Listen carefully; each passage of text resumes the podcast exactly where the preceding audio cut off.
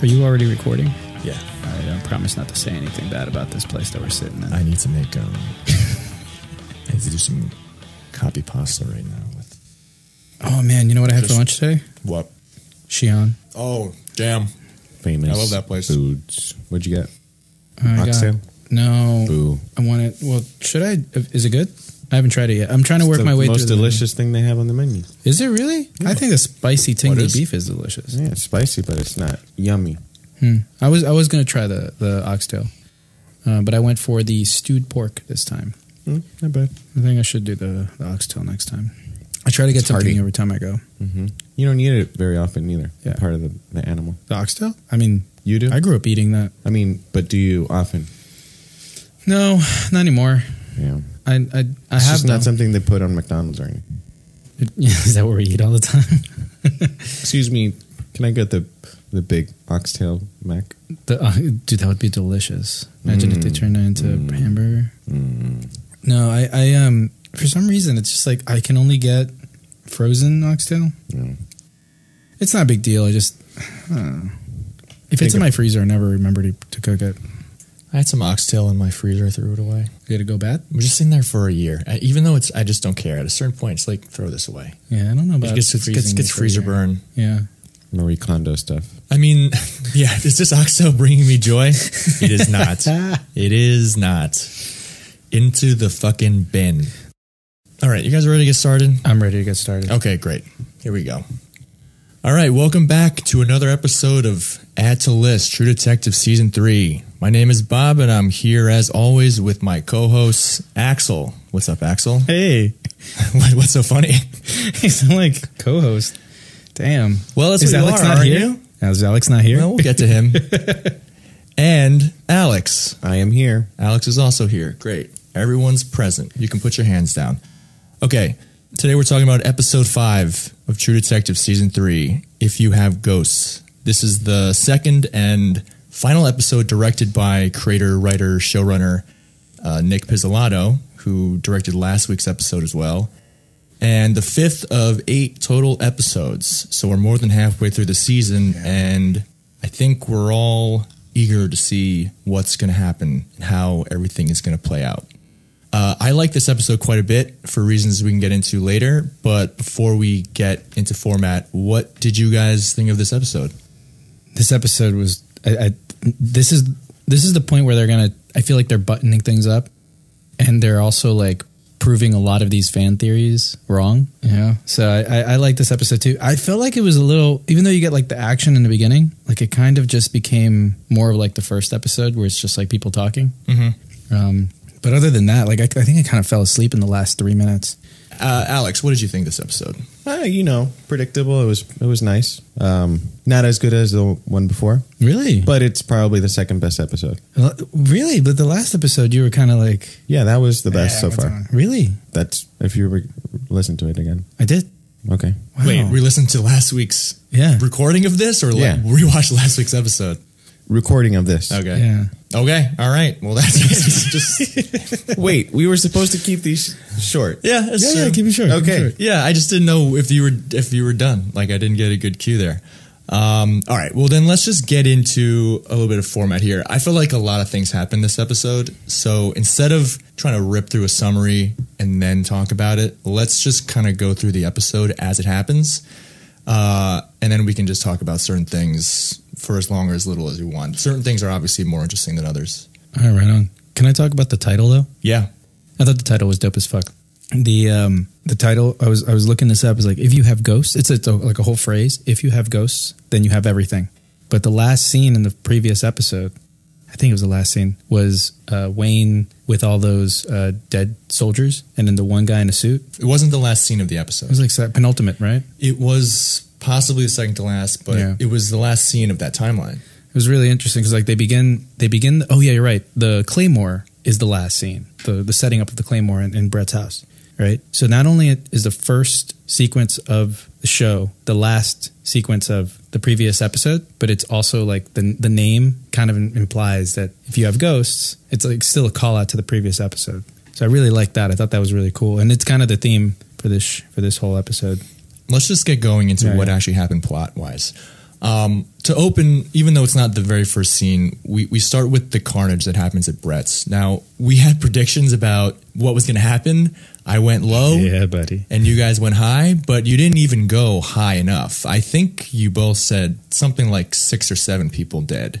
I said six for sure. And Alex said seven then, I think. So, is right rules. Yeah, so I counted um, at least 10. Ten. I, I counted eight. No, it's 10. 10 dead total, including Brett and at least one FBI special agent. Wait, but you're counting the guys that that um, walked on the landmine because those guys didn't die. Yes, they did. Yes, they did. One of them hit the tripwire. He got, he died immediately. The second guy shot Roland in the leg, and then Wayne shot him dead. And then the third guy had his hands up, and then Brett shot him. So Got it. all three of those guys are dead. Okay. Everyone in the front is dead, with the exception of maybe the blonde, short-haired special agent. We don't see him die, but his partner with the dark hair gets one right in the head. And he's like the fifth person dead outside. Mm.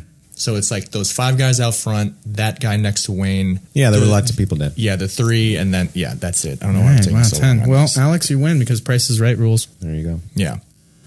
Okay, the posthumous conviction.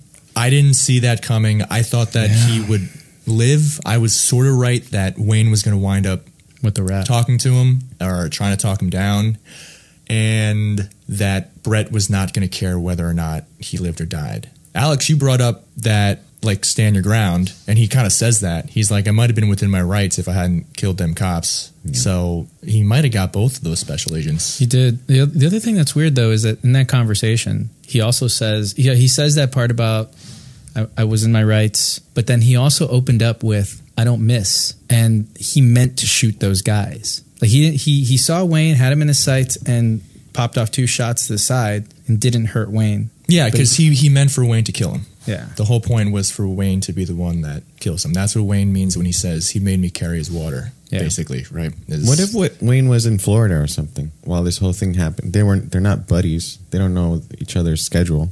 What are you talking about? What if this whole massacre thing happens, right? hmm And then Wayne is not there to finish him off. Well, he probably just eats a bullet himself. He has a handgun. I really wish Wayne was here. Yeah, maybe. Just plan B. just eats it. Just renames his gun Wayne. and Just says, "Well, carry be- my water, motherfucker." Gotta be awful. Be some shitty, shitty, uh, some shitty writing.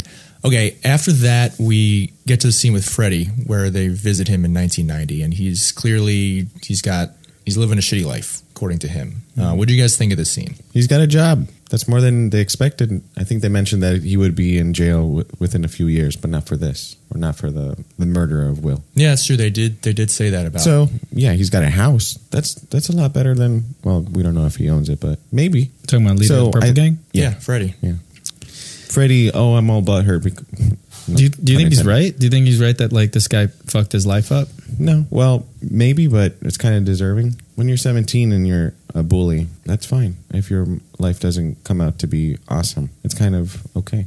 Yeah, I'm, I'm with I'm with Wayne on this one, where it's like, tell me about the trials and tribulations of a white guy in this country, because Although that, that guy is really pinning pinning it on him. It's it's also really funny that Wayne chooses. He's very selective about who he who, whose water he carries, right? Because in this case, he's like, I refuse to be the one responsible for this kid, like not living up to expectations. I don't think anybody expected anything. yeah. What did he expect that was going to happen? That he was going to form a band, the Purple, Purple, the Purple Gang, Days. Gang. Yeah. Ugh, now I'm smacking my lips. Yeah, I don't think that so tasty. necessarily Wayne is responsible for that, but Wayne also interestingly just refuses to admit that he was, you know, they, they were they were really leaning hard on him and the other guys because they were teenagers and they weren't going to push back. It was real easy to kind of prey on them. I think they were adults by law. They had just turned 18. That's why the parents weren't maybe, there. but you know that's totally semantics. So you can wipe that shit eating grin off your face.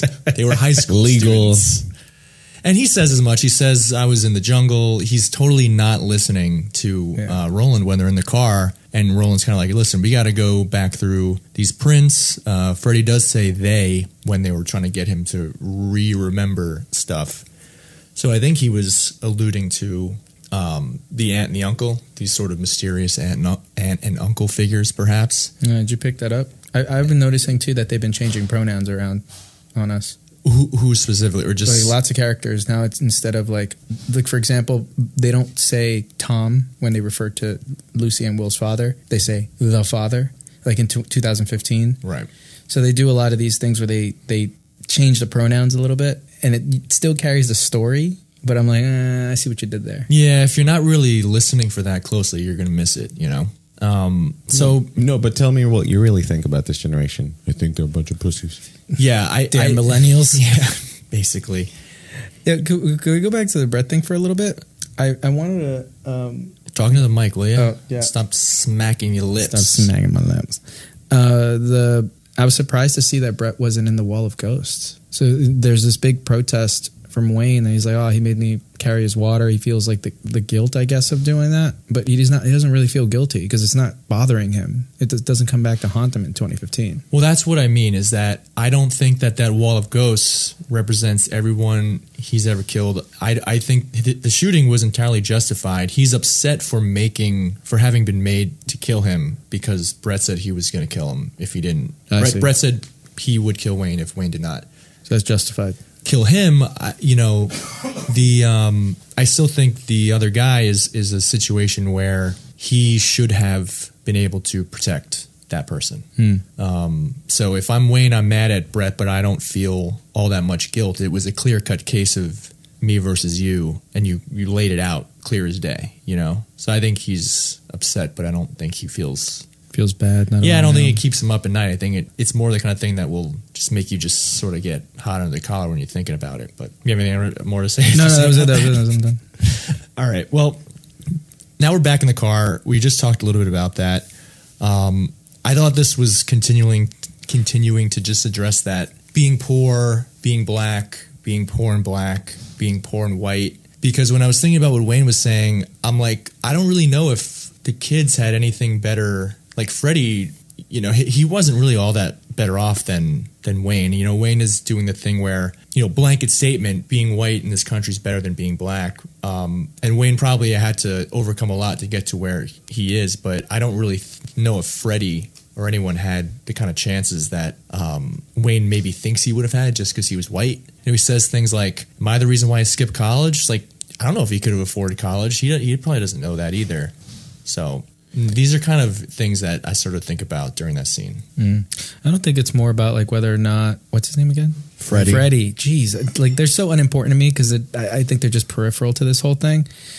I don't think that the statement had to do with him specifically or that white people specifically. It, it ignores that fact, right? That white people specifically may have more chances. I think for him, it was just like it, it, he growing up being an 18 year old kid. His only choice might have been if I want any type of improvement in my life or progress, I should join the military but it never was like a, a doubt in his mind that he was gonna that he, he was gonna like where would he where would he end up But why does it bother Wayne so much? I think he does feel a little bit guilty. I mean, if you're going to think about it this much and complain about it, or complain about someone that's complaining about how they you messed their life up. I think it ties into some of the issues that he has at home with Amelia. She kind of lays it out pretty succinctly for him and for us that he has this put upon attitude that, you know, he had to um, scratch and claw and grind for everything and that anything bad that happens is something that's put upon him and everyone else is, you know, using some kind of a cheat code to get ahead. You know, he's resentful of Amelia using the events of the, of the, of this crime to further her career. Another thing we can get into later. And I just think that he resents the fact that someone like Freddie or whomever thinks that he somehow had a hand in his in where his life is when Wayne believes that Freddie had every opportunity in the world to make something of himself and just was lazy or didn't do it. Yeah. And I, I don't think that's true. I, well so here's the thing i, I kind of want like I, I identify with that opinion a little bit because i see people who work with me who only ask for things right? And i realize that the impetus for them to feel like they like they deserve it. You know, they ask for it because they're like i'm asking for it because i haven't gotten it yet. So give it to me. And my impression of this is like you that's that's the representation of privilege right? When you when some when like somebody like freddie comes by and is like you're the one i'm putting this on you. Literally he's saying that right? This time it's not wayne doing it to himself it's that this kid is saying like you're the reason why i didn't get to go to college And my perspective of that kind of situation is exactly like Wayne's. It's like I walk out of this door assuming that this world is going to screw me over, right? And that nothing is going to be fair. So if I change my attitude to think not exactly like Wayne, but to assume that that's going to happen to me, then I don't I get the things that I deserve because I work towards them. And I don't get the things I don't I don't get because I didn't work for them. That's basically I think kind of how he looks at it. All right, let's move on. Next, we get to a scene where Roland and Wayne are questioning. This is in '90. Are questioning the runaway kid in the green jacket. So I don't. I don't think this kid is going to be all that useful. He's just delivering us information, but he mentions some girl named Mary July who Wayne immediately fixates on as being Julie, and Roland is not as hot on it. He's it's of interest to him, but he's he's not.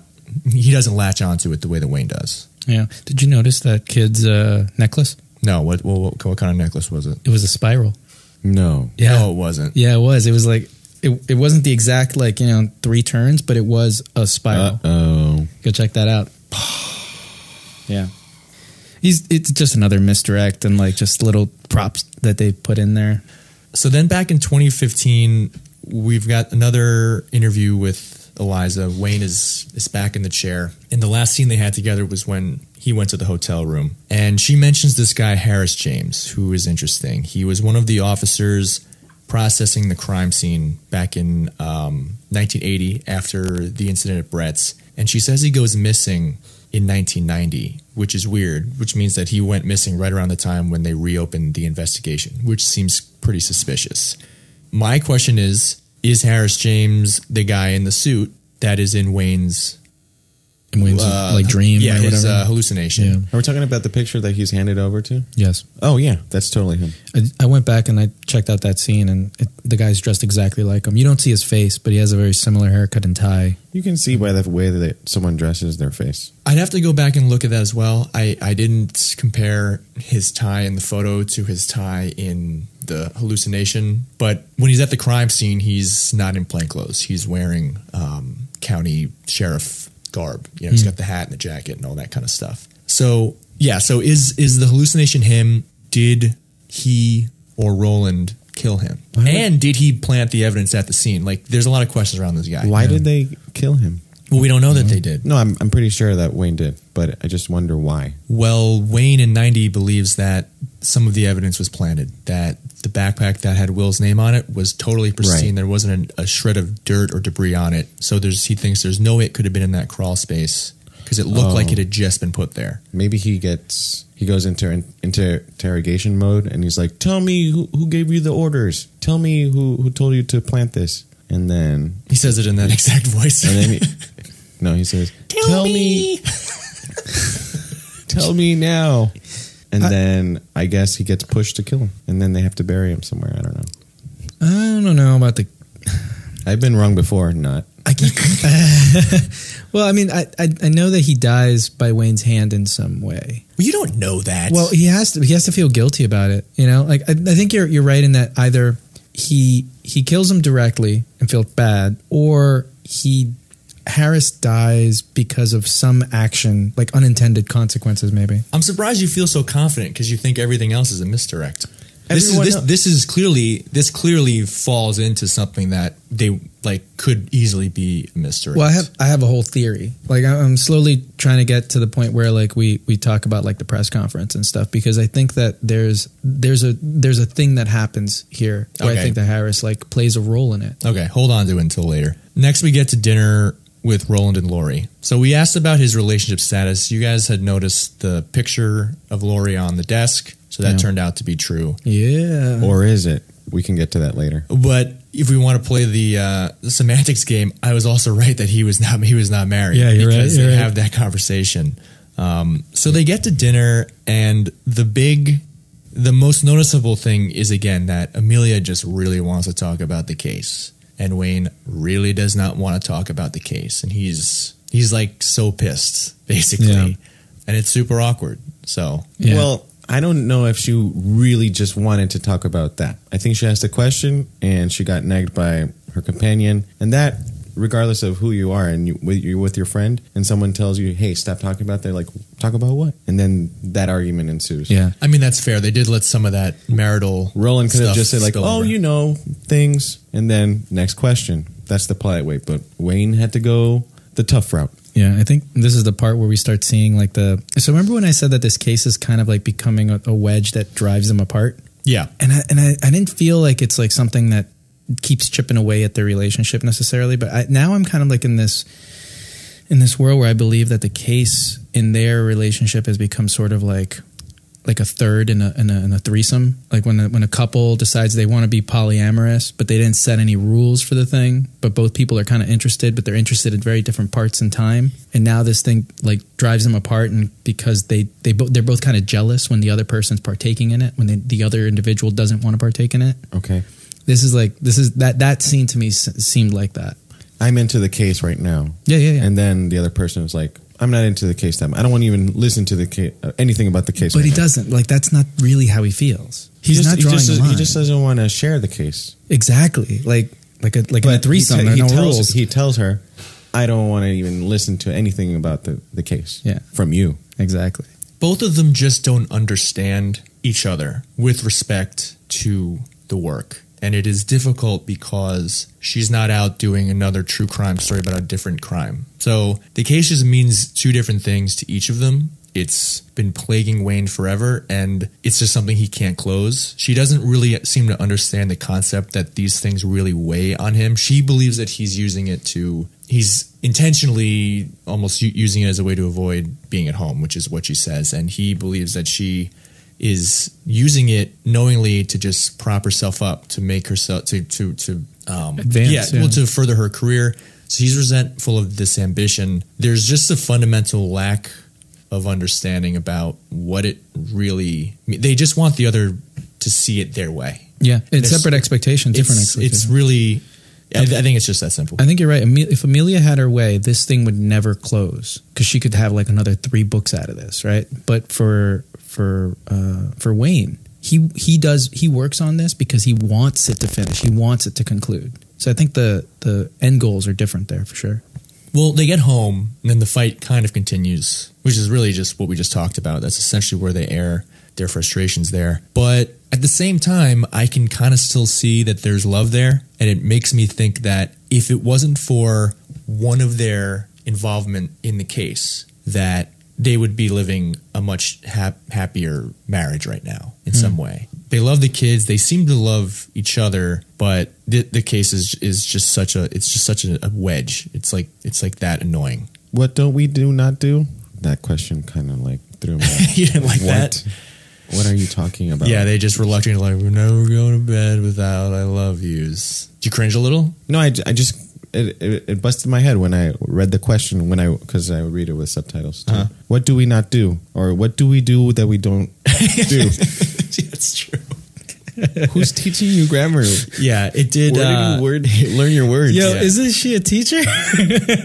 Wow. I don't know. Who knows? Maybe the kids made And it no up. context. Well, at least not for the viewer. I mean, I think they figured it. I, you know what? None of us are married with kids. I feel like this is a thing that parents would understand, yeah. but I don't know. All right, next. Okay, intercut into this is old Wayne then remembering like his family. It, it- there's some ed- there's a lot of editing that goes on in this episode. that by the was way, creepy, man. That was a really nice switch. yeah. The the only thing that bothers me is that there's different. Maybe it doesn't bother me, but there's definitely different editing techniques that go on from episodes. Sometimes we don't see them at all. Sometimes we see them again. Like this is very much like episode one, but it was creepy, and it, it's again, it's another this thing like, is it fucking supernatural or not? Like what the hell, you know? So he's going around the house. He's like, "Where's my family? Where's my family?"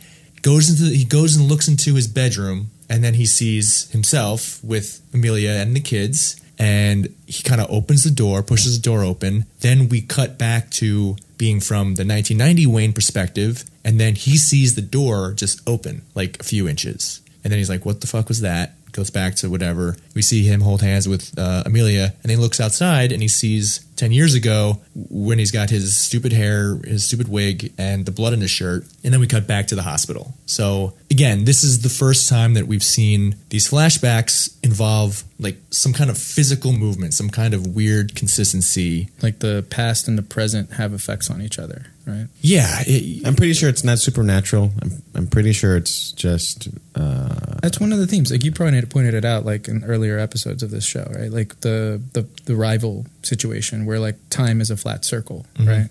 So I think that's kind of the how they just push it. Maybe it's not supernatural, but it's just an effect of like to create Yeah, mood. it's kinda cool. Yeah. I liked it. I mean, I definitely liked it, but it's now got us talking about that thing for two minutes when it might mean nothing, which is like kind of That's the theme of this show, man. kind of annoying.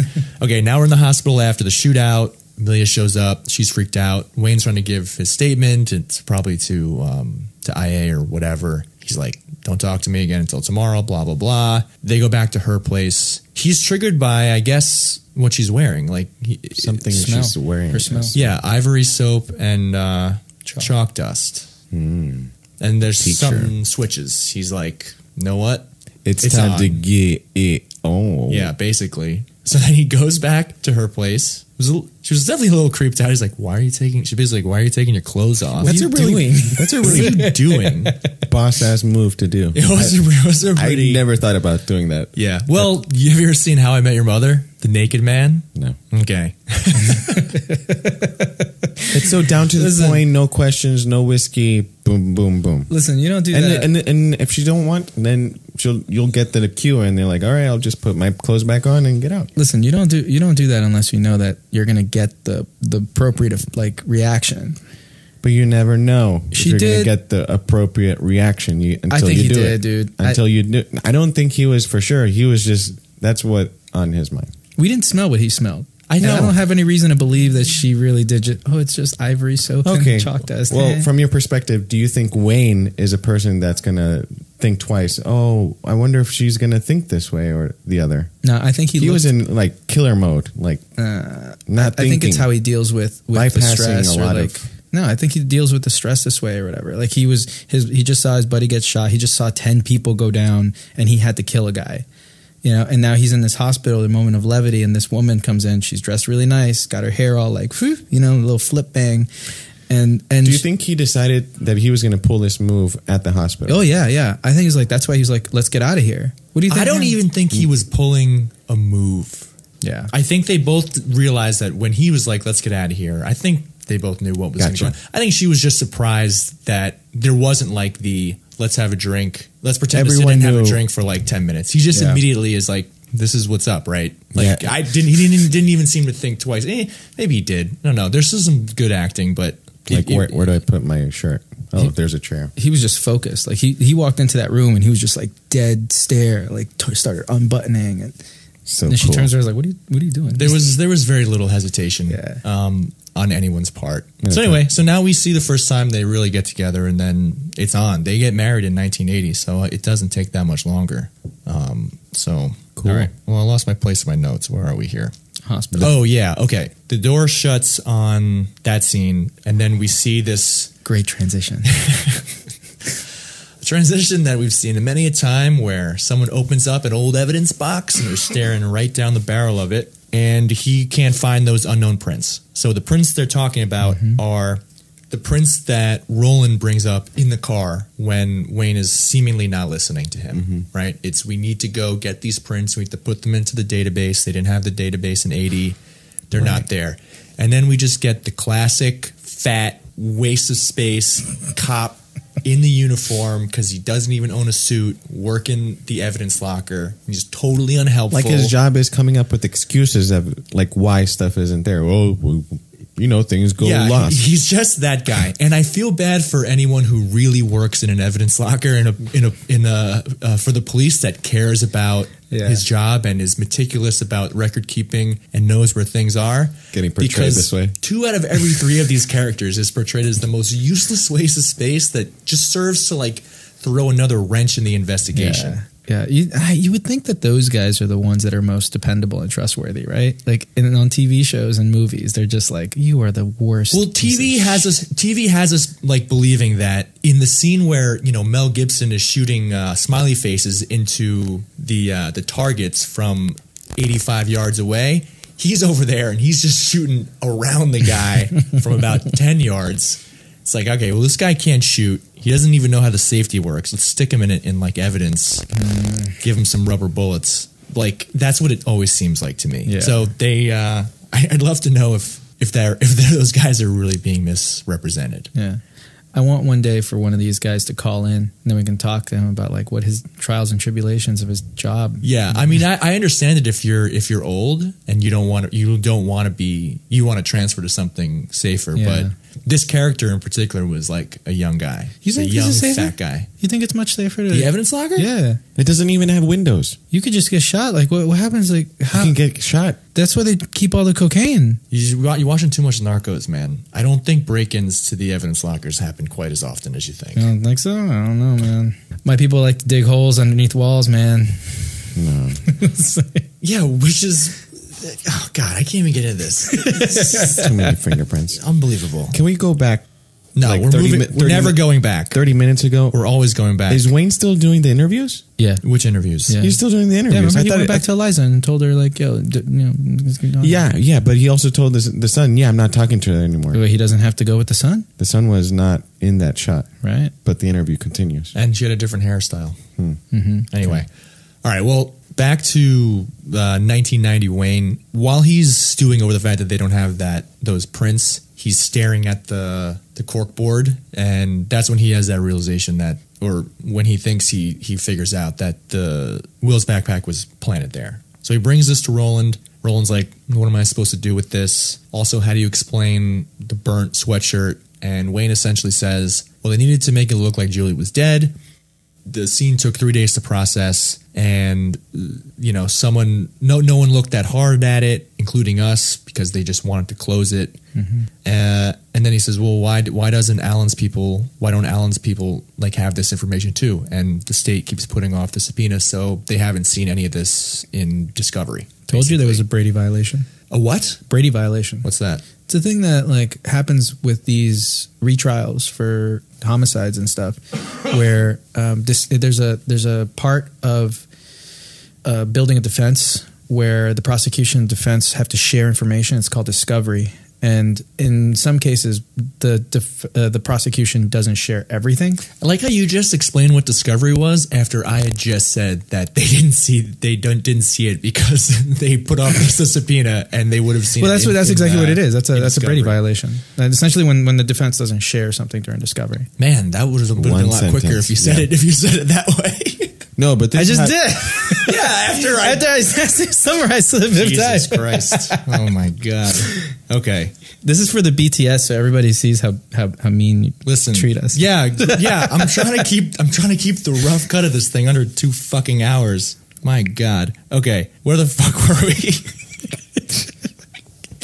We all were- right, all right. Julie calls in. Julie calls in. Oh, no, sorry. Mary July calls in. Well, yeah. and it's uh it's it's super yeah it's pretty creepy they bring uh, tom back in to listen to it and she says a lot of alarming things including that she believes that tom is not her father who's that guy that's pretending to be my dad um that's not the exact wording but It's so vague though. The, the the way she says all of that stuff. She doesn't give like to me I couldn't believe that it's actually Julie because she didn't give any details and everything's so vague.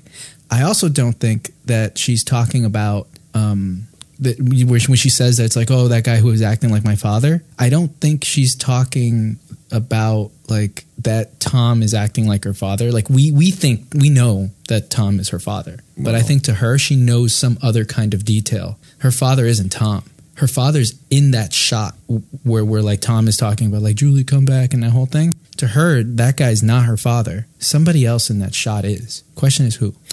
Oh good point so she Hmm. sees it on television Mm-hmm. and we think that she's talking about tom but it's like no there's other people on camera Yeah. and he's not the only one to speak at the podium Mhm. so the only other person who says anything is kent Yeah. the attorney general Mm-hmm. So it's possible that it's it's possible that she's talking about him. You think? Yeah. Okay. Well, that kind of ties into a whole. Well, Could work. it could. We can get there.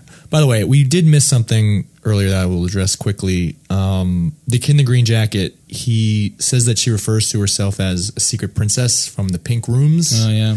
so I don't really know exactly what that means. If you guys have thoughts on Do that, we can get to that later. Do you remember one of the drawings? I think there was like a drawing that Julie had made or something, and it was a pink house in the background. Yeah, probably. And this also may tie into what you mentioned in a previous episode about that playing into the Dungeons and Dragons, the the role playing Yeah. that she and Will were doing. Um, she also says when she calls in, "Where's my brother? We left him resting." Yeah. So she may not know that he's actually dead, or she's just so traumatized by, by the event that she's constructed this this narrative, this fantasy where she's she's still acting out the thing. You know, It's like like you her. said, it sounds crazy, but you know, she's people do deal with traumatic events in a very strange way. you yeah. know? So that, that that confirms that that was her. Mm, Who else not would know that that the details of how he was laid to rest? Nah, but The you're reading a lot into it. No, I'm listening into it. Y- yeah. Yeah, that's, It's kind of the same he- thing. He's not reading it into it any more than like you or I are. Yeah, that's true. That's true. You that's know, her. That's her. I think it is too. I I definitely think that it is Julie. Do you think it's Julie, Axel? Yes or no? Quick. Yeah, because it, it feeds in. I don't like- care why. I just want to see yes. Yeah, next.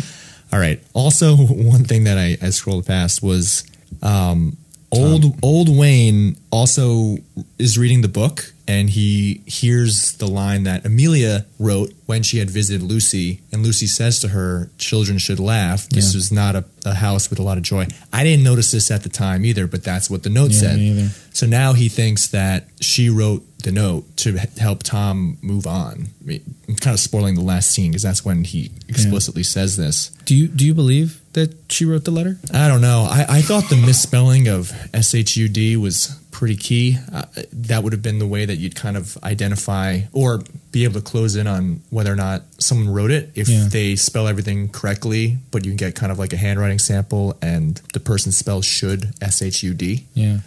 Do you do you think she's well? Here's the other thing. This is a little bit different, right? Like maybe she didn't write the thing, but do you think that Lucy's involved in some way? I don't know, but yes and no. I, well, I think there's a difference. I think she's connected mm-hmm. to whomever took her and, or sorry, took her meaning Julie and what happened to Will. But I don't think she's like involved, as in she's guilty of of, of knowingly being part of like a conspiracy to kidnap or any kind of actual criminal thing. I'm I'm with you on that. I think she's she's connected. Yeah, we can talk a little bit about that when we kind of get through this summary, which we're almost done with. So now I think we're at the end, which is Old Man Dorff. yeah. So this is my this was my favorite scene of the episode. Did we skip a couple things? Like Wh- what? Tom Tom looking at the corkboard thing and was like, "Oh, is that her? Is that her?" Oh, that was in the That's beginning. number one. Oh, I guess we didn't mention it, but yeah, Number two is the I don't press know how he got conference. in there, by the the press way. conference where um, Woodward's kids show up and they interrupt the. the Perry Mason thing. Yeah, that was a good bit. Yeah, that was a good one. you're right. That actually was. What? What? Look quick though. What do you think? Do you think there's anything significant? Well? I mean, I it- think it- his wife must have forgot it. I think it confirms what we were thinking. Like, um, who was pushing for this thing to reopen? It's the kids. They come out. come Oh yeah, you're right. You're absolutely right. Yeah. Um, again, that was surprising to me that the kids were the ones who wanted to posthumously Yeah. overturn the conviction. I just I said multiple times I didn't think that was going to be the case, but I wonder was how it wrong. affects them. You think they'll go into that? I kind of, I kind of really want to know, like, how it has affected them so much that they decide to do that posthumously, especially if they were estranged. Can you guys explain to me um, who's representing the kids? Because that person seems to know when. He was like the assistant DA or something. He worked on the case with the guy who's he's up against as a prosecution. So he's now the defense when he used to be the prosecution ten years ago. Okay, and he's going after the DA now that used to be His boss. assistant. Correct. DA. Yes. Okay. Kent was Alan's boss back in 80. They're both, I think, Gotcha. prosecuting attorneys. Yeah, which is why Wayne goes like, "Where was this Perry Mason shit back in '80?" Yeah. Because he was like on the other side. Why didn't he? Why wasn't he so bullish as he is today? Okay, Yeah. I'm good. Um, did we miss anything else before we get to the final scene? No, I think that's it. Okay, so yeah, when Roland and Wayne reunite, this this is definitely my favorite scene of the episode. Probably my favorite scene of the whole show up to this point. I think it's probably so far the episode they submit to the Emmys um, for acting because it's really good. Um, before I get into it, what did you guys think of this scene? Dude, I like Old Man Dorff. He looks good. Yeah, I don't know if he looks good, but he's he's Stephen Dorff is really great. He I think outshines Wayne a little bit. In that scene, for sure. Yeah. This is this is this is where Stephen Dorff gets his nomination for uh, best actor in a t- in a in a drama TV I series. I, I signed up for that newsletter for this Old Man Dorff newsletter right then and there. Even though uh, Mahershala was uh, was crying, like that's his crying scene. But I'm, I know I'm you're going to get into it, but I just wanted to say that s- s- since we're talking about crying, I, I really liked the part where um, Roland he he doesn't like force the tear out. He lets it um, just um, tear down, but you don't even see the tear. Actually, it's such a small tear. You only see it because he slightly tilts his face, and the light shines on that that little um, streak of water. Mm, I, appre- I I really hate it when um, actors like um, really cry, cry their balls out. no, no, no, no. When they like uh, blink their eyes a lot, like more Yeah. than more than required for crying. Like if you're really crying, you don't have to force it that much. And it kind of goes with the thing too, where it's like they're not trying; they're trying to hold it in. So they're trying not to move it. Trying not to crying, trying to cry, trying not to. Have you ever cried, Alex? let him finish. Trying not to cry. That's that's what they were trying to do. Yeah. and that was pretty cool. Yeah. Um, you want to talk about the How we get to the crying. this? Yeah, like the sadness of like not remembering. Yeah, it was just really it really showed how Wayne's his memory problems are just really tragic and it's not just about oh I can't remember the case, I can't remember this. It's it's it's weird like he has dementia and it's been almost overlooked at least by me as a viewer because you're just upset that he mm-hmm. doesn't remember the case. Like you it's just more holes in the mystery, but we can really see like how they, they Roland and Wayne just had this relationship and that it really has hurt Roland that Wayne didn't come see him, that he doesn't and it's like when he realizes that Wayne just doesn't remember, it's pretty heartbreaking because he's like, I can't remember anything. I can't remember my life, can't remember my wife. And it's the first time I think I really felt like we could see the bond that forms between two people when they're working together under like a tremendous amount of stress. Mm-hmm. When they feel like they're the only, the other person is the only one who understands them, and then when one person disappears or feels feels betrayed by the other person, how sort of damaging that can be. He is understanding of the fact that he got married and that things change after you get married. Yeah, But he didn't expect it to be just kind of like cut off and never see him again for 24 years. Would you? Would you? After going through some kind of like experience like that, and then let's say somebody, then he wronged you in some way, your your partner or whatever, the the per- person you're working with, and then 24 years later they have dementia and they come to visit you. Like, would you would you forgive him? Like, because that whole scene was basically like him saying petitioning his grievances. Like, you come in here all smiling and shit, thinking everything is okay, but 24 years have passed and there was like a schism. What now? And then he doesn't. He's not going to get the explanation. He's not going to get the apology that he wanted. Got one, but not really the one he wanted. Well, I don't know. I think he, I think in a way he did get it because it was sincere. He when he's when Roland is talking to Henry, Henry tells him he's shaky. He doesn't remember a lot, and he doesn't remember the last time he saw you, Henry, to Roland. Right. And Roland expresses to Henry that he's he. Well, let me back up. He he he's, he's like, does he remember why I'm pissed at him? And Henry's like, I don't think so. And so Roland kind of looks out at Wayne and, and says he's he's he's like, well, maybe I forgot to. You know, he's ready to let it go. Hmm. He becomes upset again when he realizes that Wayne is trying to enlist him to dig up these skeletons that they have because Roland, you know, buried underneath sort of the emotion and all the stuff we talked about is the fact that they both did something terrible and they're the only two people who know. And much like in season one, I guess, where not not much like, but similar to when they staged the uh, the killing of the meth guys to make it look like you know they just got fired on with the AK, as opposed to you know um, Marty executing one of them and the guy blowing himself up in their uh, what is what does he call it? His uh, like hillbilly home security system or whatever. They like Roland is like how how how can you come back here and not do this, talk about this, and mm-hmm. not even apologize for what you did.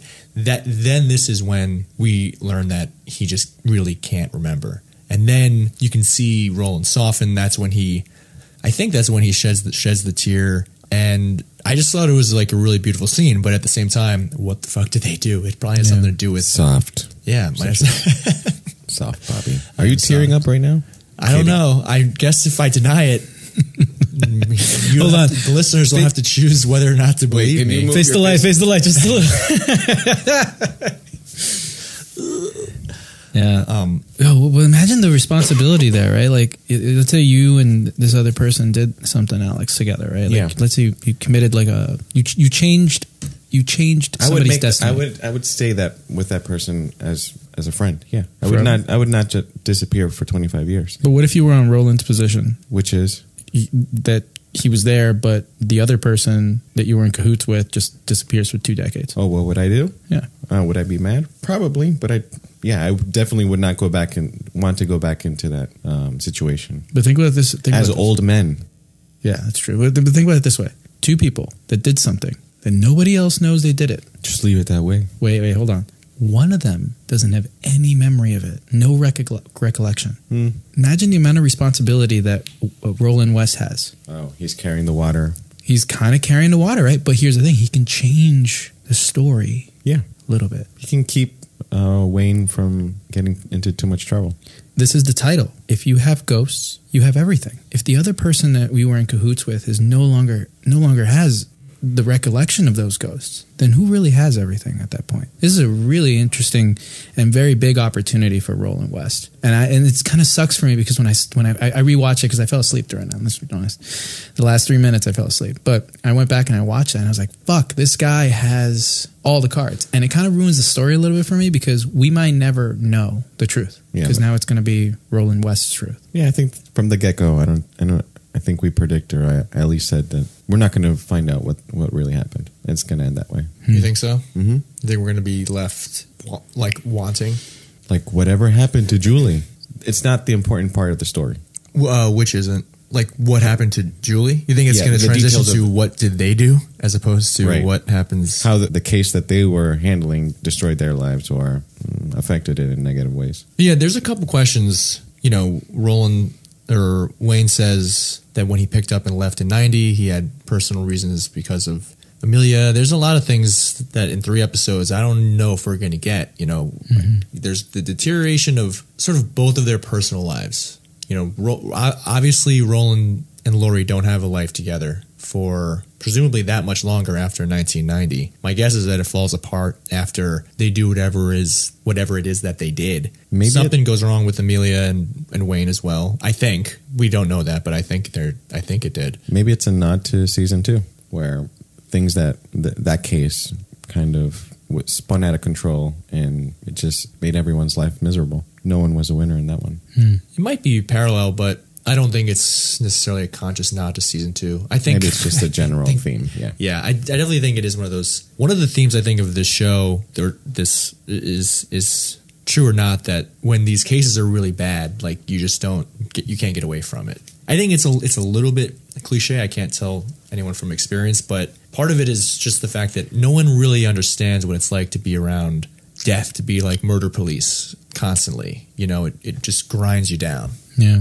Were you guys shocked by that line from uh, Roland when he said you didn't even close most of your cases? Like Yeah. Wayne, Wayne is this bad luck person where he can't catch a good case. He So did here- say he's like half your cases never closed. But I, I have a feeling that that's kind of every homicide detective. well, how is that a, a jab then? If that's the truth, It's not. I think what he was telling him was like, why this one? Why is this one so special? No, but he If said most you of your cases- you haven't solved most of the cases. Yeah, but I don't think it was like an incriminating you. I think it was one where it's like, you're bringing me into this thing, this one particular case. We've worked other cases, and most of the cases that you've had, you didn't solve. Why do you bring us back into this one? Okay, I think that's what it was.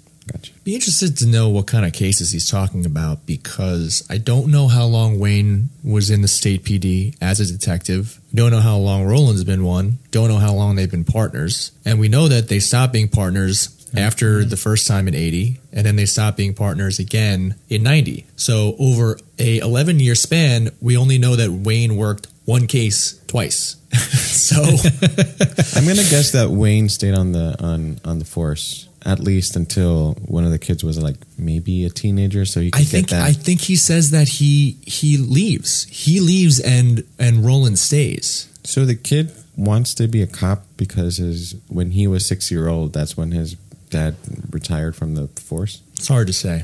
I don't know. Hmm, okay. I don't know either. All right, let's get to persons of interest. Can we add someone? Yeah, I mean that's I think that's kind of the point. We want to add people. And I want to cross add people Amelia. off. You want to add Amelia? She's mad suspicious now. What does Okay, that mean? let's talk about that briefly. She is a little suspicious. Tell us why. Well, I don't know if well the way you guys you guys were talking about um, the line in the book where she says "Peop- this is not a happy house blah blah blah. Yeah, she lis- she heard that from from Lucy, and now it's presumed that Lucy is the person who who wrote the letter. But also Amelia's in the picture, and Amelia was Julie and uh, Will's teacher. I think she's pretty close to it. It wouldn't make a lot of sense. I get it that um, Amelia is directly involved in the murder of Will, but why is she so interested in this particular case? So it could go the other way, where Lucy read the note and then she said to Amelia, "Children should laugh. This was not a very happy home." Right. So Wayne obviously thinks that Lucy is the one who did it. But if you think about what we know, is no guarantee that that's something Lucy says and then writes on the note. It could be something that Lucy just had in her head from reading the note and then says again to Amelia. So I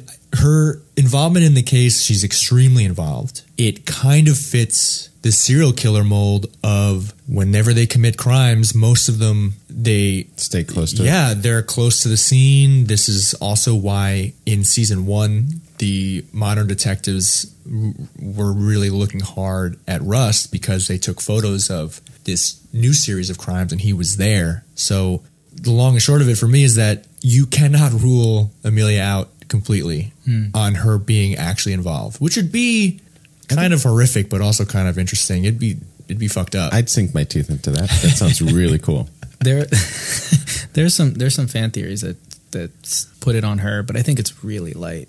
And she uses Wayne because of his shitty memory. But that's so tough. Like, it's tough to m- make it work. I, I know. Yeah. But if they could, Well, what are some of the things that the fan theories are are using as, uh, I guess, circumstantial evidence that she could be involved, more involved? it's it, it it really is this like you, when you're a serial killer you want to stay so you want to kind of revisit the crime you want to be in touch with it.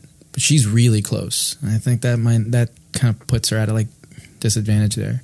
The fact that she's writing this she i think the thing people were drawing a lot of conclusions and with this episode changes things for them is that she had a lot of information and it was very difficult to know whether or not she got that information in 80 or 90 and how did she know certain things? So and because she already had a relationship with the kid you know and she had an alibi or an excuse i guess for it then people ignored her but that that just sort of made it easier for her because it no one ever questioned it. So people just but i i, I don't know. I, I don't buy into that one. I buy into a completely different one. What's your completely different one? so I think it would be really cheap to have this this conclusion where it ends basically like there's an there's an organization or there's like a pedophile ring, right? But I think I think it's going to be like unsatisfactory a little bit. I think that what ends up happening is that Kent, the the current DA, Mhm. had an affair. I think it's Gerald Kent is his first. Gerald Kent? Yeah, I think I just remembered. So he he has a, an affair probably with Lucy, and she gets pregnant. Nobody they don't talk about it. He gets an opportunity to kind of make these kids disappear. Um, I don't know if Hoyt Foods very is involved in this because they kind of showed him once and then they, they're out. But I would I would feel like maybe there was sort of some kind of like not a pedophile ring, but there was a conspiracy where you have people of, with a lot of power and wealth inside of this small town in Arkansas who make a deal, right? There's Kent who has this kid that if it ever gets out, it ruins his his his like ambitions. And he's a parallel to Bill Clinton. It's funny that like you saw that picture of Bill Clinton in, in um in Roland's house, right? Is that no, you saw? in, the, It's his, office. in his office, right? Like that whole thing to me is just like it's a parallel, right? Like the governor of Arkansas will be president of the United States, and this guy in 1990 maybe seeing that n- n- happen right before his eyes, and he's thinking, "I can DA, I could be governor now. I can." He starts thinking about all this stuff. But that's very unlikely. To presidents coming from the same state. and following that same executive. Well, what I mean route. is that that's not like maybe he's stupid. it's not that stupid. It's just like it's it's within the realm of possibility, right? You see somebody else do it, it becomes a lot easier. Like how do Maybe world records get broken? Is because somebody else did something, and then you're like, well, maybe I can be better than that, right? And that keeps happening. You'd be hap- you couldn't be from the same state. What I'm saying is that like I there are parallels between Bill Clinton and Gerald Kent. Yeah. right? And that if you could get rid of certain things in your past, like get rid of your skeletons, your ghosts, Mhm. then So he's got the motive. yeah, I think that's his motive, and I think he makes a deal with this woman in the in the brown luxury sedan, uh, who is probably one of the Hoyt heiresses or heirs or whatever, and they lost a kid, right? Remember, she's in the picture inside of the the Hoyt Foods office for the charity. She's holding a little girl. That little girl's gone. She's dead. She kind of matches up the same the same age as uh, Julie, and I think I wonder if like they sort of figure it out. They know that the DA that's his daughter, so they make this deal where it's like you let's abduct this child. You got to play in, into this. You got to figure out this conspiracy, protect us, but we're getting that kid. I think that might be it. Okay, I so follow you, but that's such a It's a bit of a stretch. energy. I, I should I would should probably read this theory myself, but let's just try to put it together right now. So what you're saying is there okay. Julie is an illegitimate child. So let's start there. Yeah. I think we all we all think that something's going on there. It's w- like we hear it right away from the parents in, in like episode two or something. So Julie's father is not Tom. And whether or not Tom kind of in his heart knows this or not seems unclear. Doesn't actually seem to be terribly important right now. When Mary July calls in, she says that thing about that guy pretending to be my father. Is he talking about Tom or is he talking about, say, someone else? Axel, to your point, um, Kent, Gerald Kent.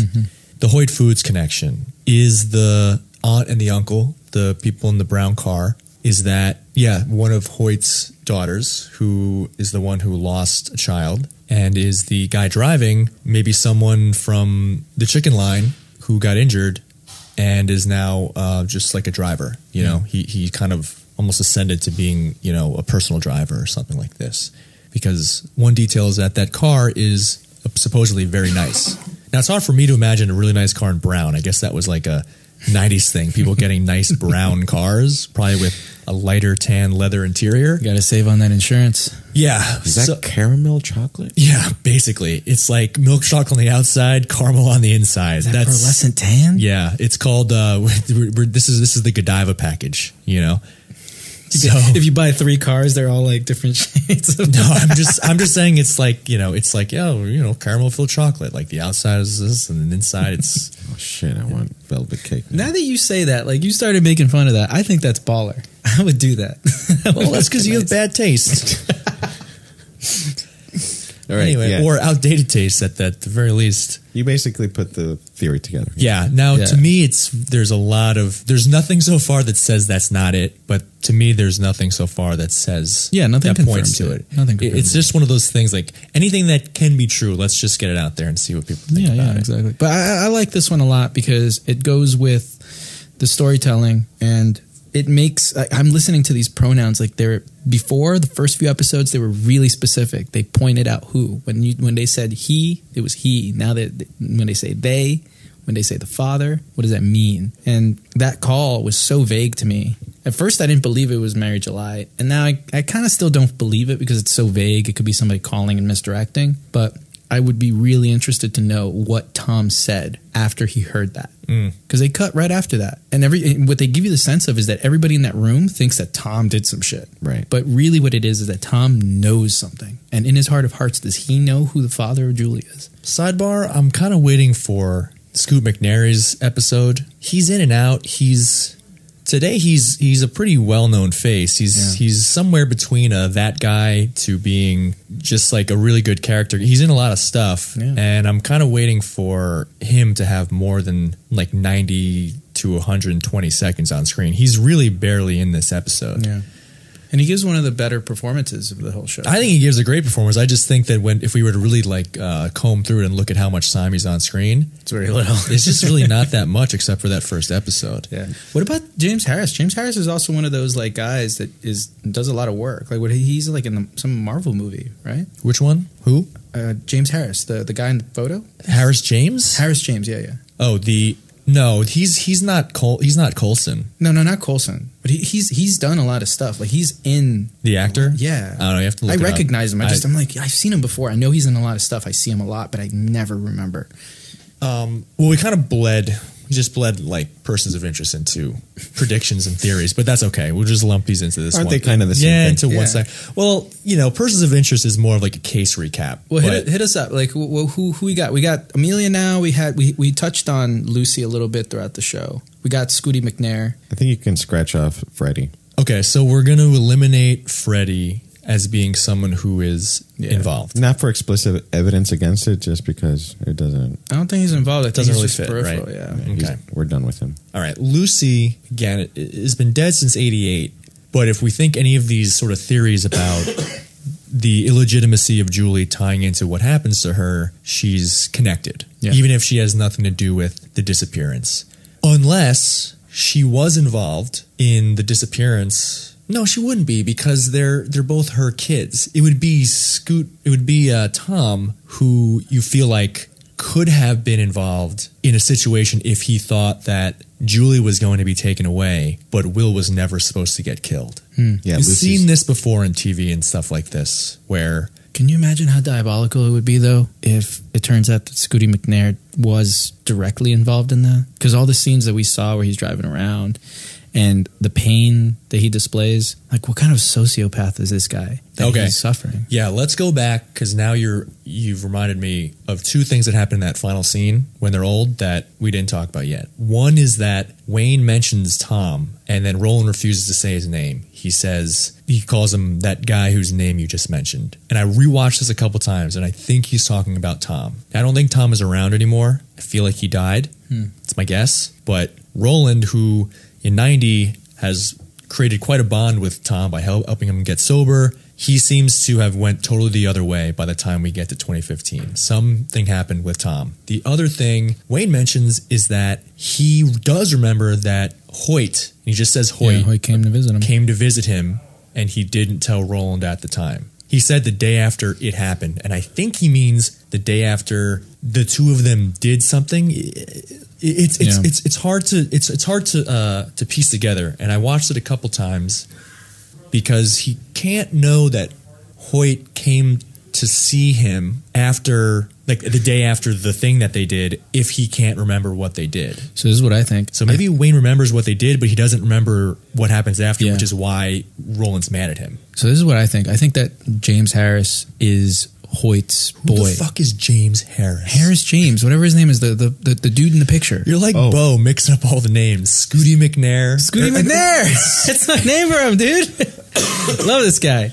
No, who who do you think he is? The, the the the he's like an agent of Hoyt. Oh, okay. He's got he was there in the scene. He planted evidence. Blah blah blah. might have planted it, whatever. Like he's he's he's responsible for that, right? Mm-hmm. He's his mole, and Gotcha. I think they might have either done something where they put you know when you when you want to catch a mole, you create a disinformation campaign. Yes. You know, you tell everybody all this information, and then you figure out where that detail that's fake, that's trackable, ends up. So if you're the people that that are you're not working with, they have the information all of a sudden, you know you have a mole, right? And you give different versions of it to very specific people, and then you can track it, right? We all saw the Departed. We know how it works. yeah. All right, cool. So so you do that. I think they did something like that with this Harris James guy, and Who's they? um, Roland and and uh, and Wayne. See, maybe, but here's the other thing about this. I think it gets him killed.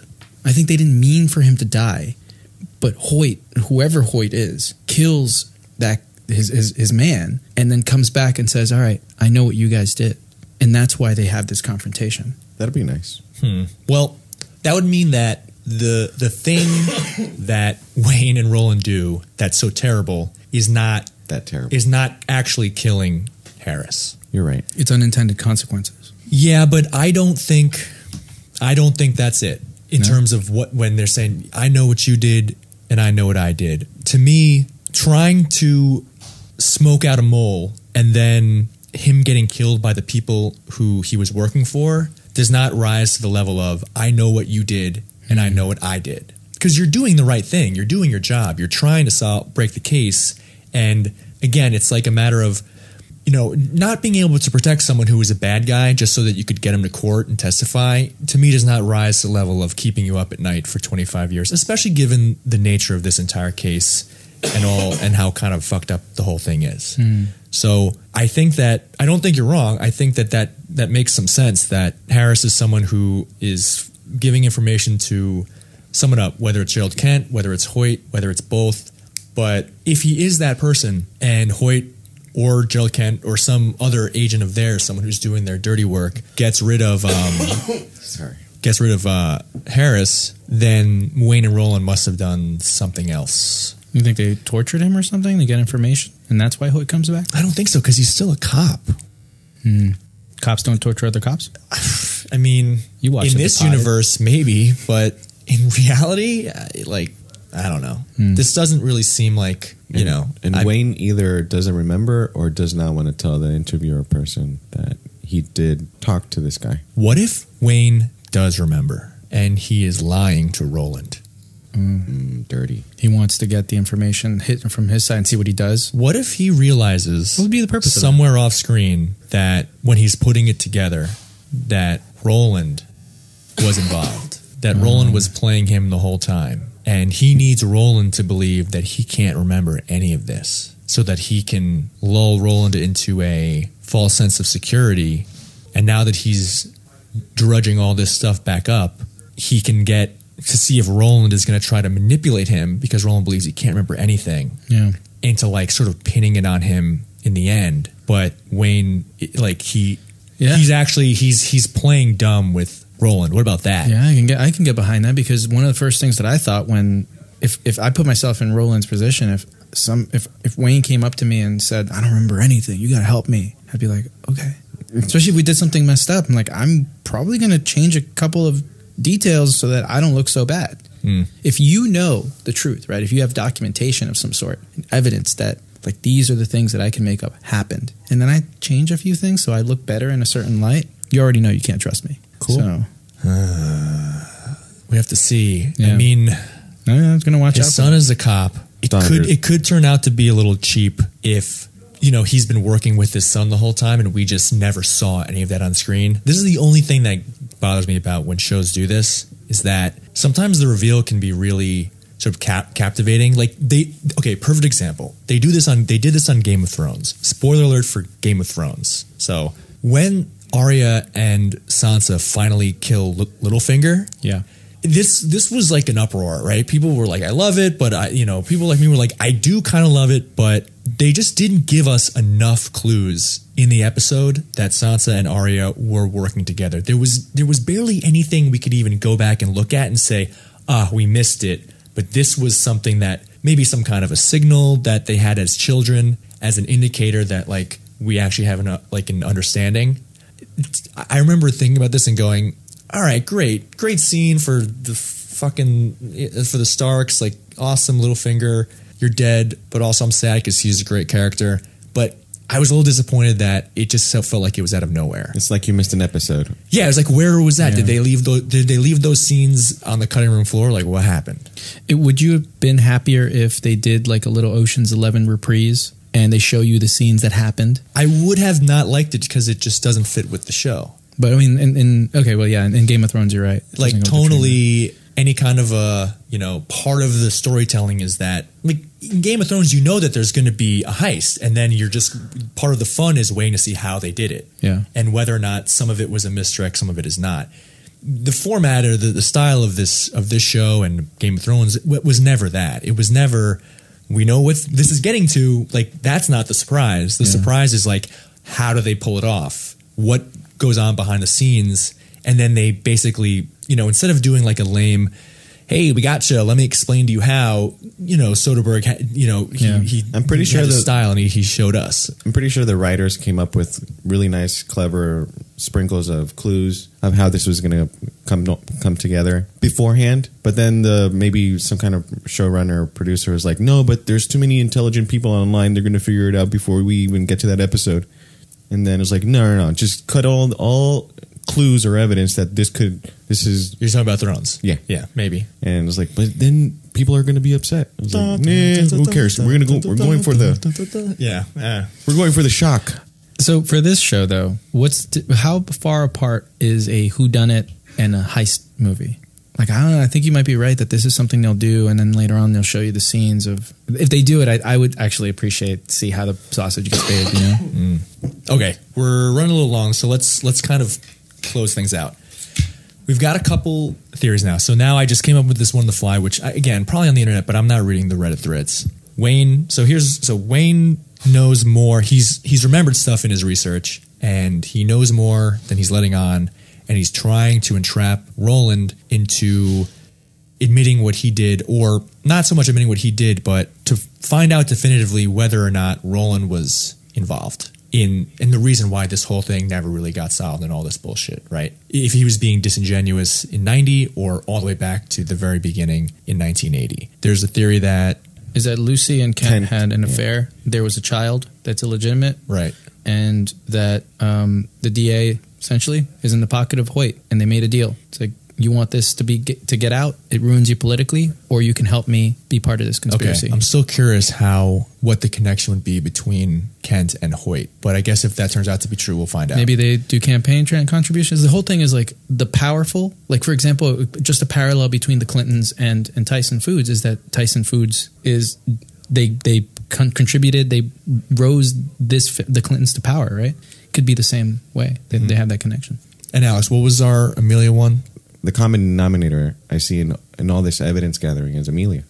She is really interested, and it is a question of whether or not it, the book is is it, or whether it's just an excuse for her to stay, try to stay one step ahead of of the investigation. Also, it's what's going on? Classic thriller um, mystery. The person that you meet in the first five minutes is the person who, did, or the characters you see in the first five minutes, and that's that's, it. That's very noir, very Maltese fac- Falcon and stuff. yeah. If they can make it work, that'd be awesome. But we'll see. Yeah, interesting. Three very different theories. Three very implausible, but Three very Probably dumb not. guys in the Yeah. podcast studio trying to figure out what the hell Nic Pizzolatto is doing with this episode. Okay, so that'll that's going to wrap things up for us here. Attalus will return next week with True Detective season three, episode six. Bye. Say goodbye. Bye. bye. Bye.